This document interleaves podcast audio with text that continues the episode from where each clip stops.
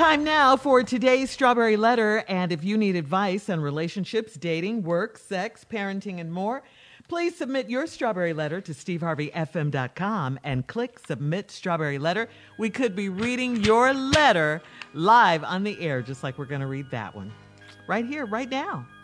Let's go. Buckle up and hold on tight. We got it for you. Here it is, the Strawberry Letter. Thank you, nephew. Subject I wasn't able to tell her husband goodbye. Dear Steve and Shirley, I have been sad for a while now, and I'm seeking advice on how to move past this situation. I have been in a relationship for six years with a married man that was loving and attentive and treated me like a priority at all times. We live about an hour away from each other, and he would make a point to see me weekly and take me on business trips with him and weekend outings whenever he could. He always told me that he was in a marriage of convenience and was waiting till his children grew up to leave his wife. I overlooked the fact that his youngest child is 20 and he was still married because I loved him and the relationship worked. Well, tragedy struck recently, and he was diagnosed with a terminal illness. I kept in touch with him through his coworker while he was in the hospital. While he was recovering at home, I snuck over to his home to visit while his wife was out. He let me in, and that's when I realized that he never planned to leave his wife. His wife came home as I pulled away from the house. He called me and said he told his wife that I was an old friend that was just checking on him. He said she believed it. Well, he died a few days later, and I got a strange phone call. His wife had called me to let me know he died, and she told me that she's known about me for years. She told me that I was not welcome at his funeral and that I should not cause her any embarrassment. I felt bad for having an affair for having the affair all of those years, but I wanted to say goodbye to my man. I showed up at the graveside service and his coworker asked me to leave. I just wanted to say goodbye. What's wrong with that? What's wrong with that? hmm. What's wrong with that, you ask? Everything, everything you can think of, and it's all laid out here in the letter. Uh, starting with the fact that you were cheating with not your man. This man was someone else's, okay? He had a wife uh, for the past six years. You don't get any special treatment or anything. No one is going to be on your side. No one, okay? Sorry, but that's just how life is. He's not here to protect you now, to lie to his wife and say you were just a friend stopping by to check on him or anything like that. You were in this woman's home, okay? Uh, so now the wife is in charge, okay? And she's not having any of it. If she if she told you out of her mouth that she's known about you for years and she doesn't want you there, well, that's called payback, okay? That's called revenge. Finally, she's gotten it. It's called the queen has spoken and you are out, okay? You should have respected her wishes and not crashed the burial service. Uh, you shouldn't have done that. Uh, I, I, think you're being very selfish in, in this situation. And I'll say it again disrespectful. This is not about you.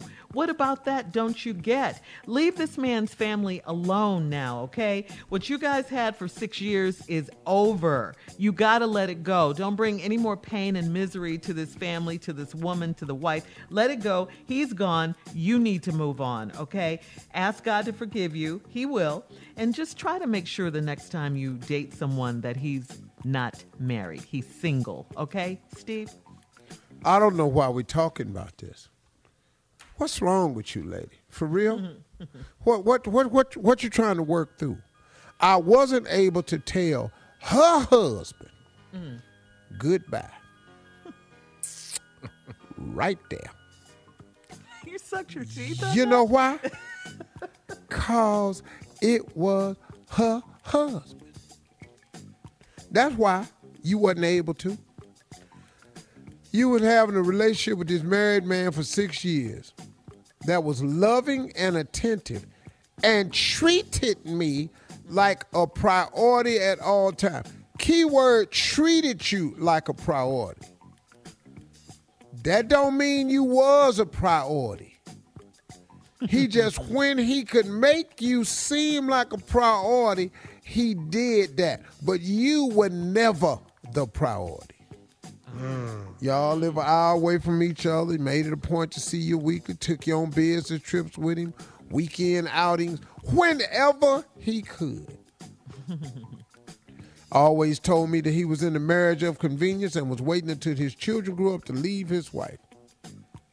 That is a stock old line. Yes, it is. Yes, it Every dude that's ever done that has used that. I'm in a marriage of convenience. I'm just going through the motions. When the kids leave, the damn baby 20, and he's still married. Cause I loved him and the relationship worked. Well, tragedy struck recently. See, I, I ain't feeling none of this. I, you know, people die all the time. So, yeah, tragedy struck recently. He was diagnosed with terminal illness. I kept in touch with him through his coworker. Now, this coworker is critical because it's gonna come back in the letter. His coworker is a partner of his. This a mm. dude that know his boys' skeletons. While he was recovering at home, I snuck over to his home to visit while his wife was out. Ooh, was Your ass could have got shot. Yes. Here, this woman in here trying to nurse this man back to health. Ain't no telling what she got to do because he terminally ill. You in here coming in to visit while he cleaned up. you wasn't in there for the washing. We're we're gonna stop right there on washing, okay? No. We have part two of Steve's response coming up at 23 minutes after the hour. Today's Strawberry Letter subject I wasn't able to tell her husband goodbye. All right, we'll be right back right after this. You're listening to the Steve Harvey Morning Show. All right, come on, Steve. Let's recap today's Strawberry Letter subject I wasn't able to tell her husband goodbye. Cause it was her husband. Mm-hmm. he treated you like a priority at all times. Treated you like a priority. That's what you have to do to the number two. You have to treat them like a priority because they ain't the priority. Y'all don't understand the game. Take you on business trip with him, weekend outings, whenever he could. Well, how often was that? Then he told you he was in a marriage at convenience, waiting on his children to grow up before he leave his wife. The boy 20. Classic line. I'm in a marriage of convenience. I'm just going through. No, blah, blah, blah. Cause you loved him and the relationship worked. Well, here we go. Tragedy recently struck. He was diagnosed with a terminal illness. Why are you reading I stayed like in that? touch with him though. you know, because I want she want us to feel sad when she it We t- don't. tragedy struck. Mm-hmm. Diagnosed with a terminal illness. I her. I kept in touch with him through his coworker. Now, coworker is a boy of his that know where his bones is buried. So he mm-hmm. done told his boy, "This my girl, man. Me and her. Yeah, I got you, dog." He was at while he was in the hospital. While he was recovering at home, I snuck over to his house to visit while his wife was out. What? You coulda got shot, and then we wouldn't hear nothing about this letter. but you survived to tech to type us this damn letter. He let me in. He let you in. Mm-hmm. Of course Of course he let you in. Cause you don't know what she been going through with him. He mm. was able to, he terminally ill. She done propped his ass up and washed him, gave him a nice little shower, cleaned him up, and now so he can barely get his sick ass to the door to let you in. He should have fell out on the porch on top of your ass. get